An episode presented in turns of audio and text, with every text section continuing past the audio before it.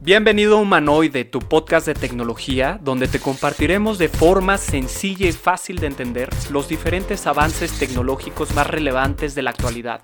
Te saluda Sebastián Gómez Gil, yo soy un entusiasta del uso de la tecnología para el desarrollo del potencial humano.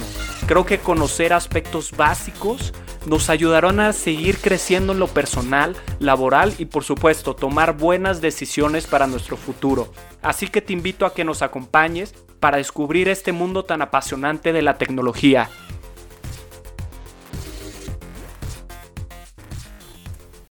Bueno, bienvenidos humanoides a este su programa de tecnología. No hay fecha que no llegue ni plazo que no se cumpla. Lo prometido es deuda y les traigo un invitado de lujo.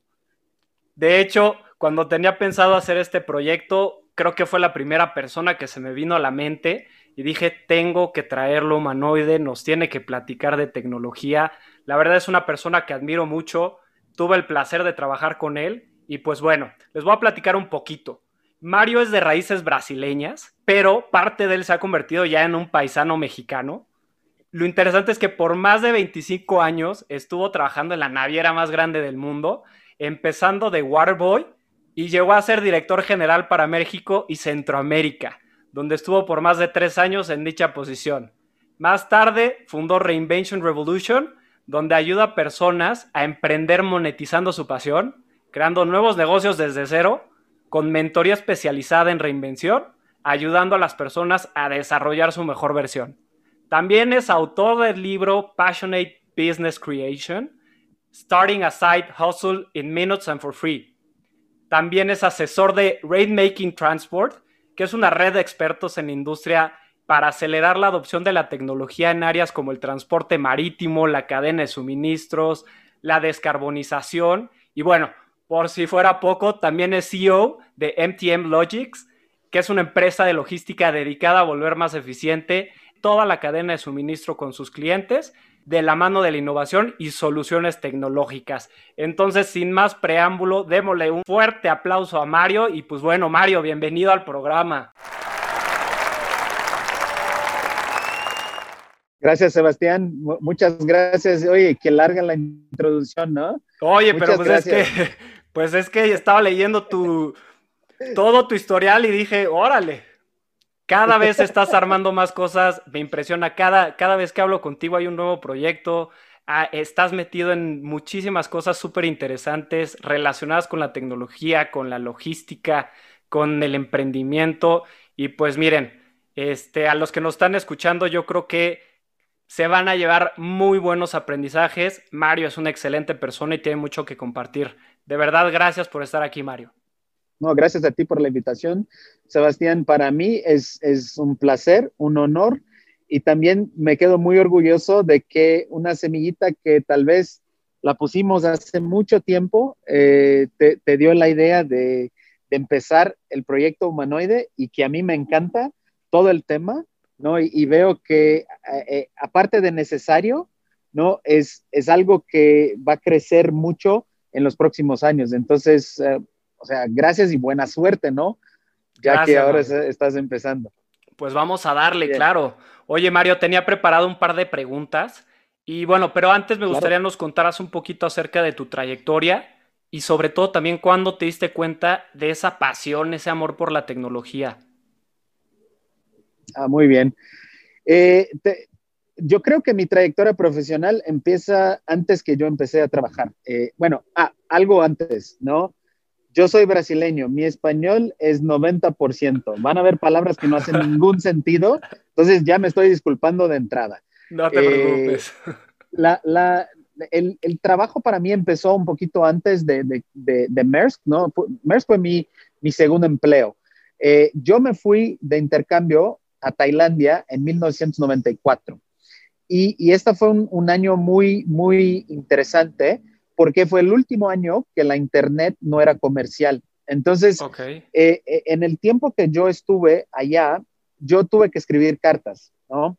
Y, yo me acuerdo que regresando a Brasil me di cuenta de un universo que estaba empezando, que era el tema de Internet, y yo dije, bueno, eso, eso es algo que va a cambiar el mundo de una manera que nosotros, yo tenía 18 años eh, en este, en este tiempo, no teníamos mucha idea, ¿no? de, de a dónde iba. Pero muy rápido se empezaron a desarrollar proyectos, mucho dinero se invirtió y yo dije, bueno, yo no soy programador y, y, o sea, me, eh, eh, para mí es muy complicado sentarme y estar teclando por mucho tiempo. Admiro mucho quien lo hace porque creo que, que es una bendición poder hacer eso bien. Pero de ahí me empecé a meter en cuáles elementos de la tecnología me podrían ayudar a avanzar en el trabajo haciendo cosas de manera más rápida, ¿no? Uh -huh. Entonces yo creo que mi trayectoria profesional empezó cuando me doy cuenta que Internet era algo real y concreto, que uno no necesitaba ser programador para poder aplicar esa tecnología al día a día. Hoy día, todo el movimiento de no code y todo eso es muy fuerte, pero imagínate, hace 25 años pues, no existía, ¿no? Entonces, cada quien jugaba con las piezas que tenía. En ese momento fue cuando yo dije, bueno, eso para mí va a ser una fortaleza. Algo que poca gente sabe en mi trayectoria profesional, en, un momento yo manejé eh, toda la parte de tecnología de Maersk en Brasil. Yo tenía 21 años. Ok, Entonces, estás súper chavito, sí. Sí, o, o, sea, es que no es que yo no sabía lo que estaba haciendo, mis jefes tampoco sabían lo que me estaban pidiendo. Claro. Entonces, de, de, ahí saqué un poco de, de, del tema de, oye, tecnología es algo que uno tiene que estar siempre al pendiente y siempre pensando en, el, en, en, adelante, ¿no? Que viene, ¿no? Y aparte es tan rápida que empezamos a aprender algo y cuando menos te das cuenta ya hay otra cosa, ¿no? Entonces sí, este, esa velocidad es... Este movimiento de aceleración es algo que está pasando ahorita, ¿no? Y, y, yo creo que hay un concepto que en inglés, y ahí me vas a ayudar con la traducción, que es el escape velocity, ¿no? O sea, el, el momento donde el conocimiento avanza tan rápido uh -huh. que, que uno se queda atrás por, por no, no, no saber lo que se va a enseñar mañana. Entonces tienes que estar listo de un día a otro para que cambie la manera de, de entender un concepto de negocios o, o, de la vida. Yo, por ejemplo, un podcast que, que es, es, algo que es parte de democratizar la información, conocimiento, hace 10 años ya existía, uh -huh. pero era algo muy lejos de todos, ¿no? Y hoy día es accesible. Podemos claro. compartir, diseminar información de una manera que hace 10 años era inconcebible, ¿no? Oye, y, y, y platicando un poquito de tus inicios en Maersk, eh, ¿qué hacías con bueno. tus jefes? ¿Cómo, ¿Cómo, implementaste estos nuevos cambios de tecnología? O, ¿O, cómo fue que empezaste pues a cambiar, ¿no? A cambiar a lo mejor esa manera que se venía trabajando muy manual, ¿no? Todo, todo prácticamente era horas hombre, era todo a, a, mano, enviar documentos, pues realmente, como decías, era pues bastante tardado porque pues necesitabas hacerlo todo pues con mucha anticipación y utilizando el correo, ¿no? Que si bien es mucho más lento que lo que puede ser un email, ¿no? Les voy a contar un par de anécdotas de, de, del principio, ¿no? Yo, yo cuando empecé a trabajar en MERS, yo sabía hacer dos cosas. Y creo que eso es muy importante porque muchas veces eh, eh, los chavos que están saliendo a la universidad y todo se quedan pensando, oye, pero es que yo no sé hacer nada, ¿no? Entonces no tengo, una, no tengo el potencial de llegar a ningún lugar. Cuando yo entré en MERS, las únicas dos cosas que yo sabía hacer era manejar un carro, porque yo era el chofer de todos, ¿no? Y hablar inglés. Y yo creo que estas dos cosas sí son críticas, especialmente la segunda.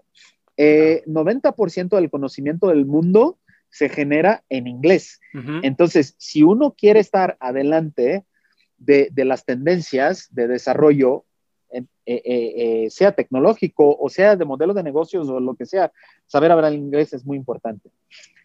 La primera, la, eh, el primer momento que me di cuenta de que había una posibilidad de utilizar tecnología eh, de una manera diferente fue cuando yo hacía, yo digitaba documentos, ¿no? En ese entonces, hace 25 años, todos los documentos se hacían en una terminal de, de mainframe, ¿no? Uh -huh. y, y, de ahí los imprimíamos y, y, se entregaban esos documentos y como dijiste, muchas veces se iban por correo y todo. Eh, en ese entonces, nosotros descubrimos que era posible hacer macros que escribían okay. en el mainframe cosas pre, pregrabadas. Entonces, la métrica de éxito que teníamos en este entonces era que tan rápido puedes digitar qué locura, ¿no?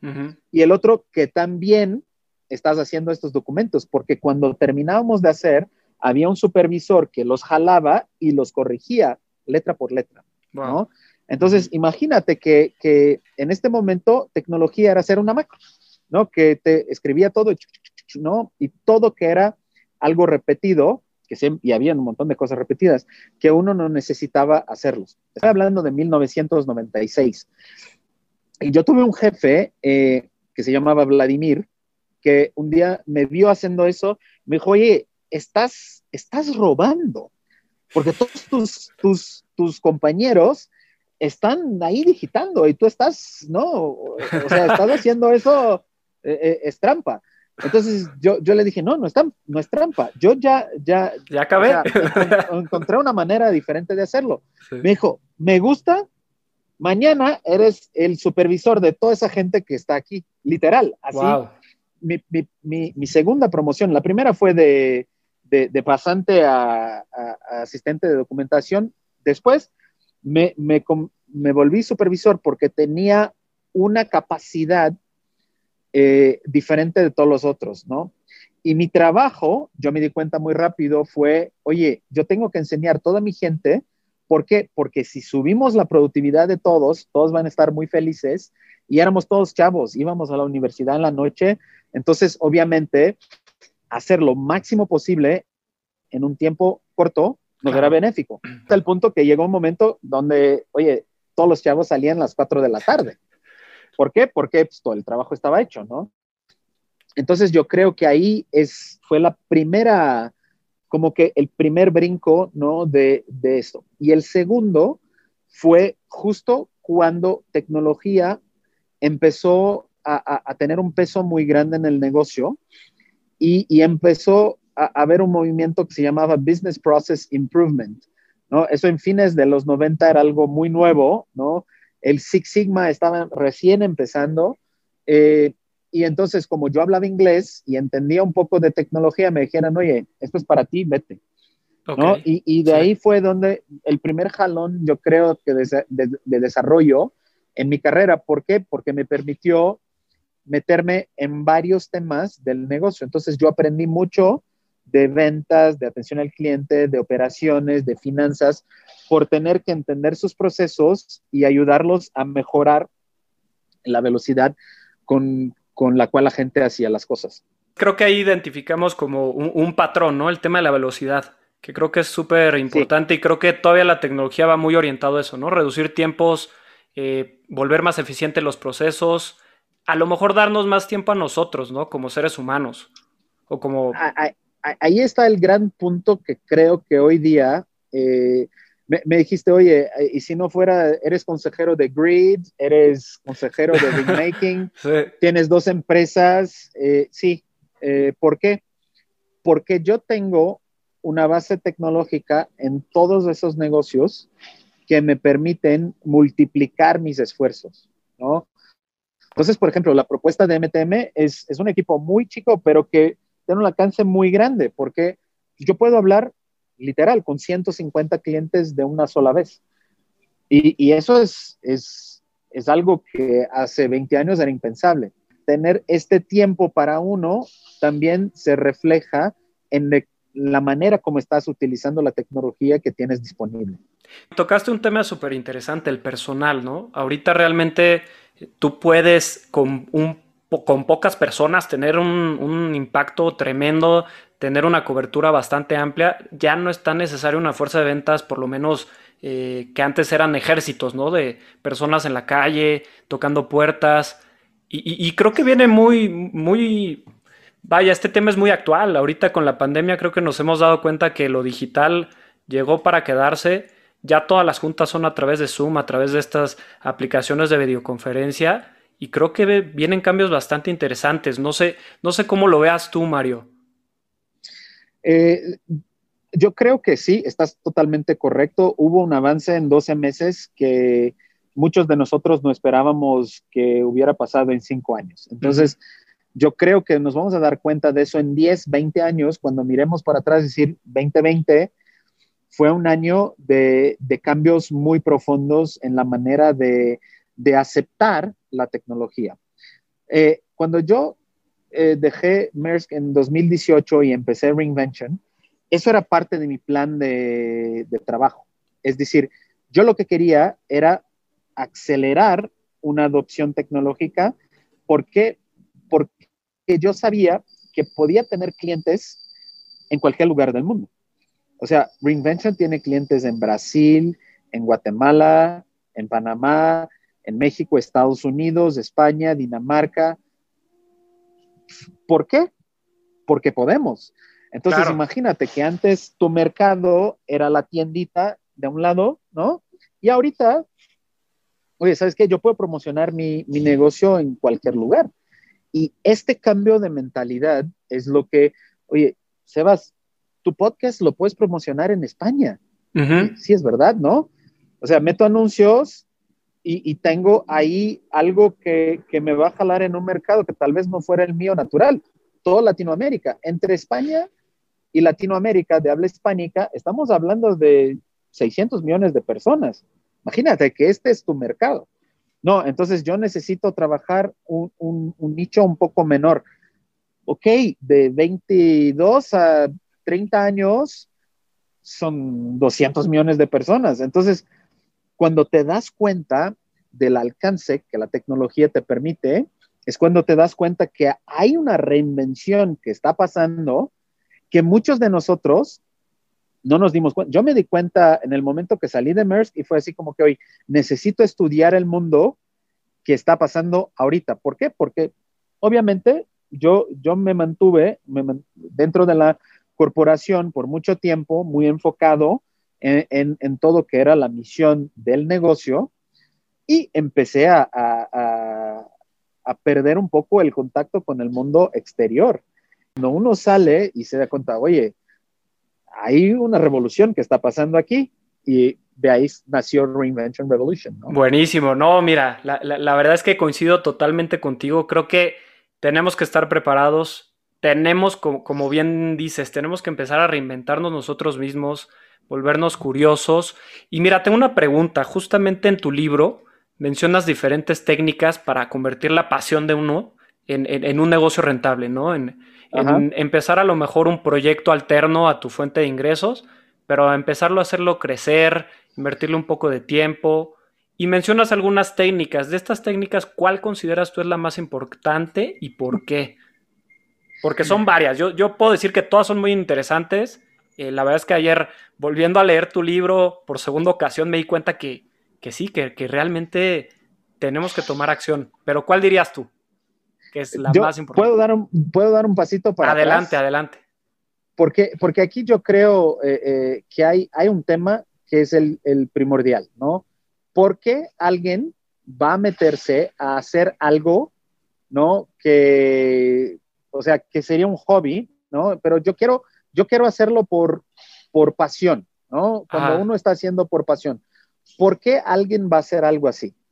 ¿No? Yo, de, de mi, mi, lectura es que cuando, cuando uno tiene pasión por algo y empieza a dedicarse a eso, lo que va a pasar es que e, en tener un negocio es natural altibajos, ¿no? O sea, el tema de energía es muy crítico para eso, ¿no? Para que, para que eh, eh, puedas jalar adelante. Entonces, eh, eh en empezar a trabajar con, con algo que seas apasionado, es importante. ¿Por qué? Porque en el momento que no te vaya tan perfecto, eh, ¿sabes qué?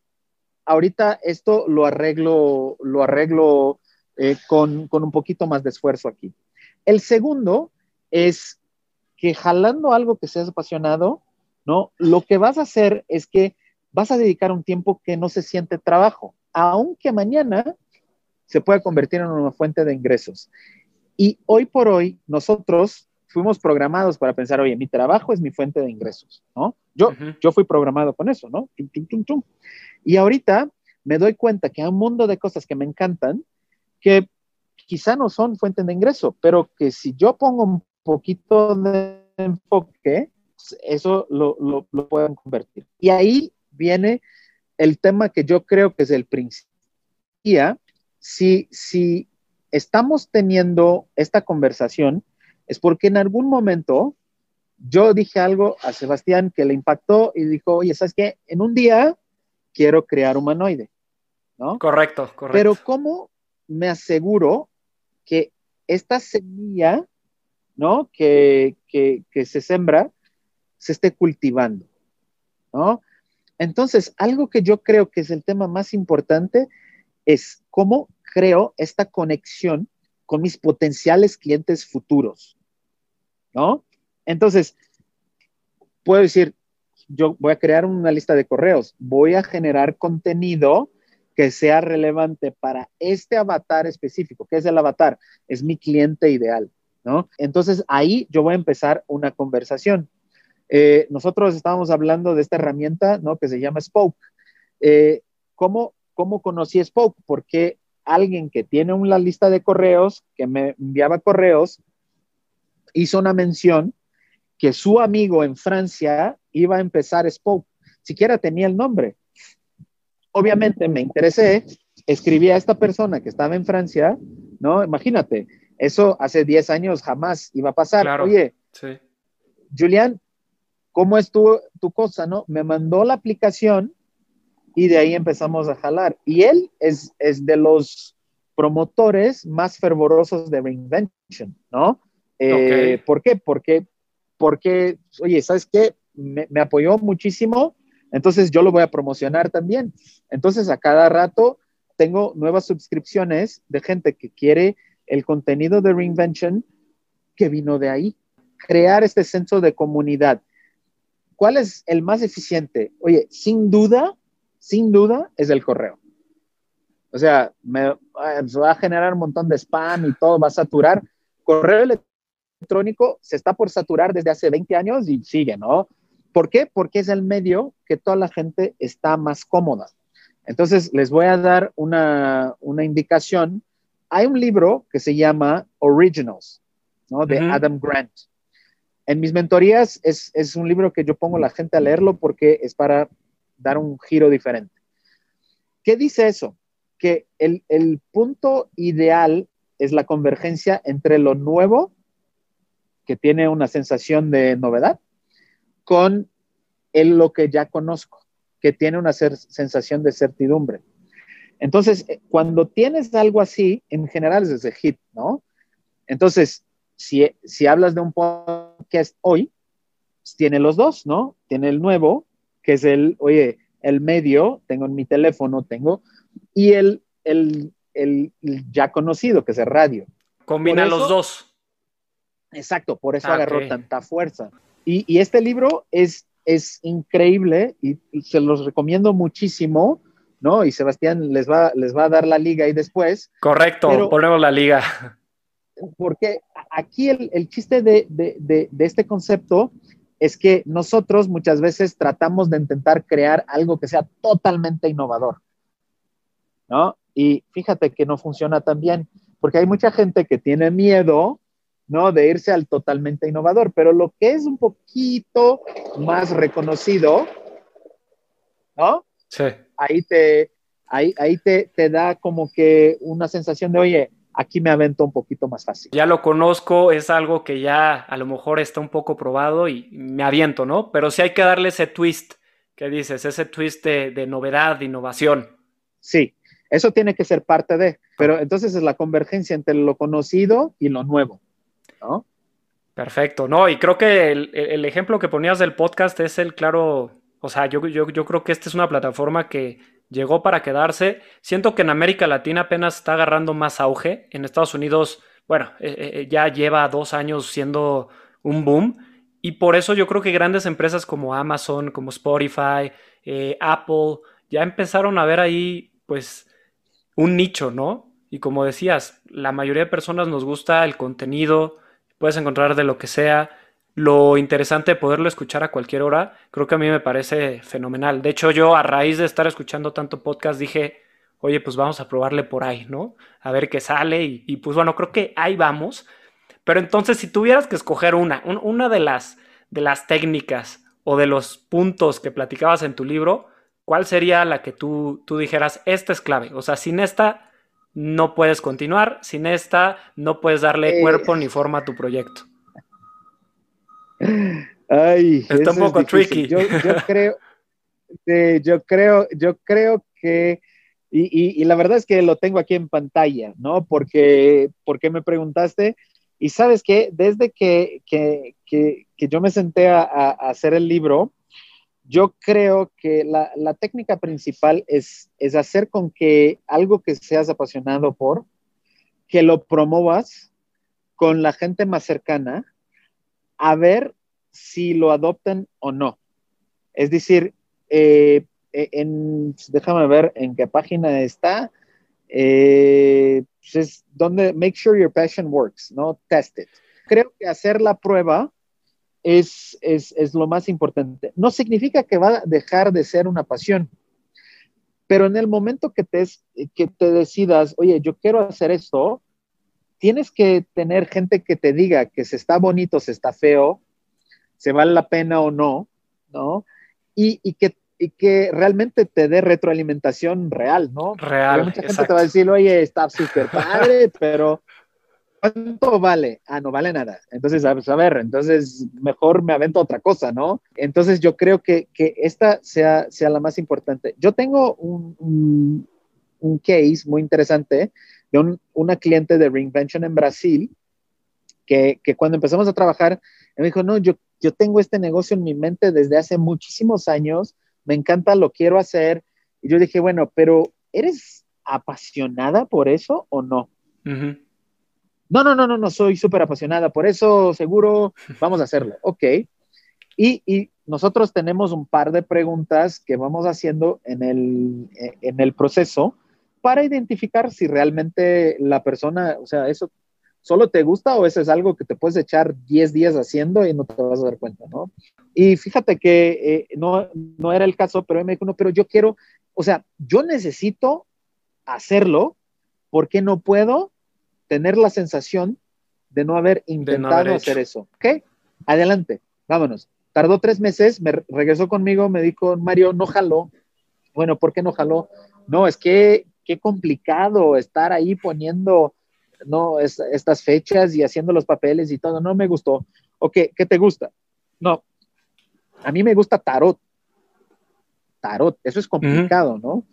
Pero fíjate que eres apasionada, sí, soy súper apasionada por tarot. Bueno, haz la prueba. Hizo la prueba, un mes me regresó, Mario, es que nadie quiere comprar el tarot.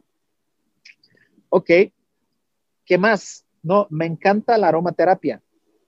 Hoy, hoy mismo me regaló, me mandó un aceitecito de esos de aromaterapia, ¿no? Desde Brasil. Sí, sí. Y y yo dije, bueno, ¿cómo lo vas a armar? Ah, así, así, así, así. Ok, bien. Eh, ¿Cuál va a ser tu plataforma? No, lo voy a hacer por Instagram, ta, ta, ta. Hicimos todo el business plan y se aventó. En un mes tenía 3 mil seguidores en Instagram. Wow. En tres meses, 12 mil seguidores en Instagram.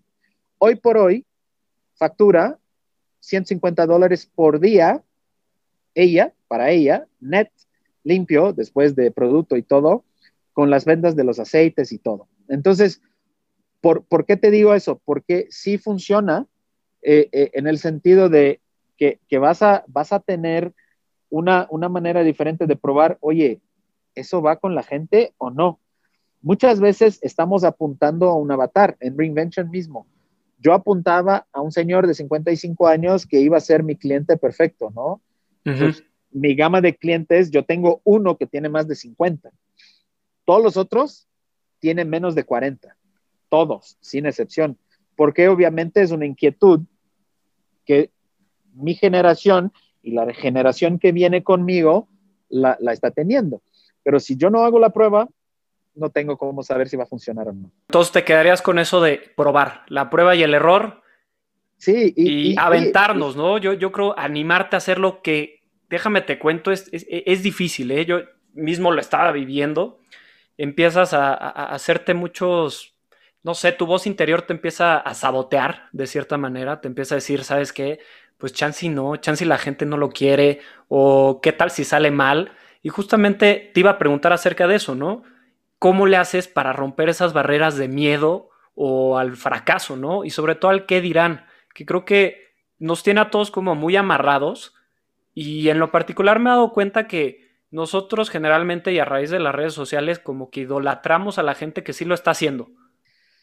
Eh, yo, creo que uno, o sea, vamos a ver, hay que dividir un poco las cosas, ¿no? Eh, mientras más de más y más edad tengas, más difícil es hacer lo que tienes, o sea, lo que estoy haciendo yo o lo que hace un emprendedor, ¿no? Eh, entonces, yo creo que empezar temprano es crítico, en el sentido de aprovechar el error.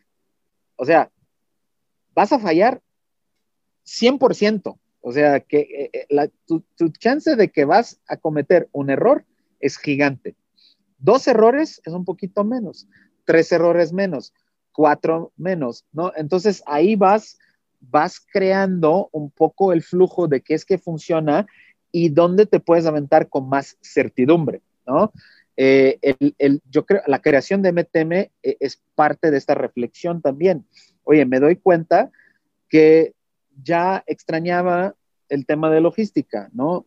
Tengo, tengo los medios, tengo las capacidades, puedo hacer, pues me avento, ¿no? El plan, el, el, plan que, que, que, tenemos es muy bueno, ¿no? Entonces, pues me avento, me puedo dar el lujo de aventarme. Puede ser que en ocho meses, seis meses, yo diga, oye, qué mal, no me voy bien, ¿no? Me avento a otra cosa. Me vas a decir, pero ¿y, de dónde vives, no? ¿Cómo, ¿Cómo sacas? Y ahí está el chiste también de empezar temprano. O sea, yo, yo empecé temprano eh, ahorrando y, y, hice un colchón que hoy me permite cometer algunos errores. Y esos errores seguramente van a pasar. Eh, hay una sensación de ridículo que, que, toda la gente tiene, ¿no? Oye, me voy a aventar eh, a hacer eso, me van a decir ridículo. Yo, yo me acuerdo en el día que hice el logo en, de Reinvention, yo estaba en la casa de un amigo, en su casa de playa de un millón de dólares ahí en, en New Jersey, ¿no? Estábamos surfeando y yo dije, oye, Chris, me, me, me, salió eso en la cabeza, ¿qué opinas? No, es, es totalmente ridículo, me dijo. Entonces yo, oye, qué, mal, ¿no? Sí, sí, sí. Entonces de repente me dice, por eso lo tienes que hacer. Él, él, él me lleva 10 años más. Ok. Me dijo, Mario, te voy a decir algo, el ridículo de hoy, cuando lo miras desde atrás, no importa. Me dijo, hazlo con estas características, porque sí es algo que la gente va a poner atención, dicho y hecho. O sea, la marca de Reinvention hoy, o sea, ya mucha gente por el logocito ahí, ahí lo ubica, ¿no? Sí. Entonces, a, a, dónde voy es que hay que hacerlo. Y, y, y la gente, o sea, eh, hay, hay, un dicho muy, muy interesante que dicen, no, no se hacen estatuas de los críticos, ¿no? Se hacen las estatuas de los, de los vencedores, de los claro. que ganaran algo. Sí. Eh, por eso admiramos tanto a la gente que, que, que, saca adelante.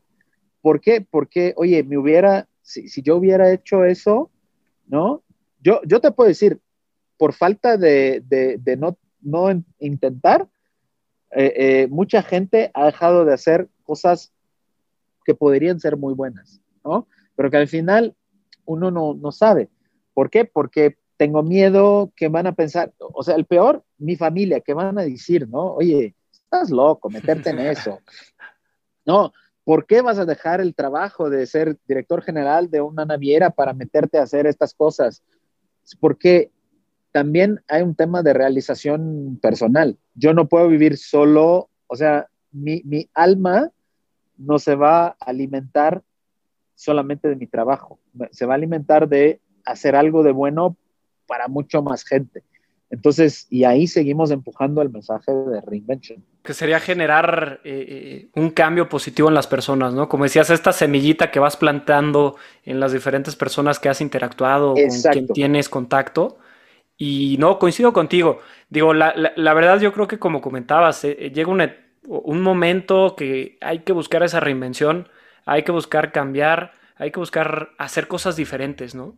Y yo creo que a lo mejor, y tomando de ejemplo la pandemia, pues nos dio mucho tiempo para pensar, para hacer un, no sé, una introspectiva y ver qué nos gusta, ver qué queremos hacer también con nuestro tiempo libre, qué, qué hobbies tenemos, ¿no? Y me llamó mucho la atención y me gustó mucho el libro en el sentido en que vas dando los pasos y sobre todo lo pones for free. el hecho de que sea cómo empezar gratis, creo que ayuda mucho, sobre todo a los jóvenes que, si bien ahí vamos pian pianito, pero cómo echarte al ruedo o, echarte un proyecto que a lo mejor tú no cuentes con un presupuesto inmenso, ¿no? Y no sé si coincidas conmigo, pero yo creo que la tecnología ha apoyado de manera importante. O sea, ahorita realmente para empezar un proyecto no se, no se necesitan los millones, simplemente conectar dos, tres este, dispositivos y adelante, ¿no? ¿No, Mario? ¿Qué opinas en ese sentido? Yo te diría que el exceso de recursos es el peor problema del emprendedor. O sea, si te das cuenta, eh, a mí me encanta el, case de Quibi. No sé si ubicas esta aplicación de video que tenían mil, millones de dólares de capital y se tronó porque pues, hicieron producciones increíbles y todo, pero no había demanda para eso. ¿no? Yo soy creyente de que los procesos deben ser orgánicos en el sentido de si tengo algo que, que la gente lo quiere, lo asimila, lo está buscando, y si yo si yo sé promocionar bien eso, no es el hecho de lo construyo y la gente va a venir, no. O sea, tienes que hacerlo y tienes que promocionarlo, pero al final, si lo, si lo haces muy grandioso, pierdes el, concepto de cómo traigo toda esa gente para, acá. Entonces, para mí, el, el tema, e, el reto del libro era cómo puedes empezar sin un peso. Es decir, Oye, pero ¿cómo hago mi página en internet? Vas, vete, vete a, Card, ¿no? Ponte en Card, ahí haz, tu página, está en el libro, ¿no? Eh, ¿y, cómo cobro? ¿No? Conecta tu tarjeta a Gumroad. Ah, pero es que me van a cobrar 3%. Sí, cabrón, así funciona la vida, ¿no? Pero que te cobren tus 3% y mañana tengas, no sé, eh, todos los días tengas 100 clientes que te van a comprar algo por un dólar, ya tienes en dólares. Bueno, 97 porque te cobran los 3%. Definitivo. Aquí, aquí el, tema, y yo creo que es un tema mucho más de entender, y, regresando un poco al tema de pasión, ¿qué es que me da ganas de hacer, no? Yo tengo una hija de siete años, bueno, ocho, ¿no? Tenía siete, y un día me dijo, oye, es que yo tengo todos esos dibujos que hago con ellos, ¿no? Y, y aparte quiero un, quiero un, un, osito nuevo, un peluche nuevo, pues trabajas.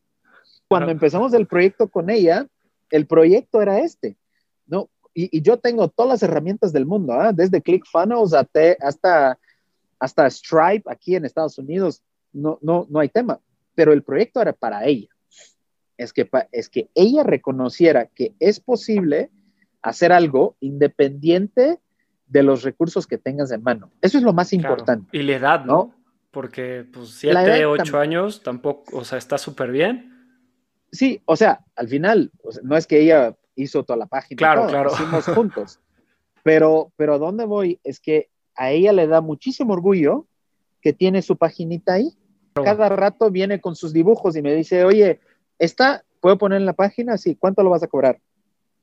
Ah, por eso me gustaría y, dice números así tontos, ¿no? 30 pesos. Oye, 30 pues, pesos no va a pagar ni el correo para mandarlo, porque en general, ¿quién, va ¿quién es el público de mi hija, no?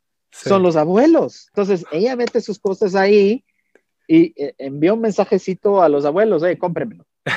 y la verdad no están comprando, están invirtiendo en, en, en, el, en el concepto de que ella puede hacer algo para ella misma. Es más como una inversión, ¿no? Y, qué interesante ejemplo, la verdad, de entrada, porque estás enseñando de cierta manera el valor de las cosas, ¿no? Y de que si te pones a trabajar y si tienes una idea y la implementas y la implementas bien, pues puedes empezar a generar dinero, ¿no? O sea, puede ser dinero de tu pasión, sea cual sea.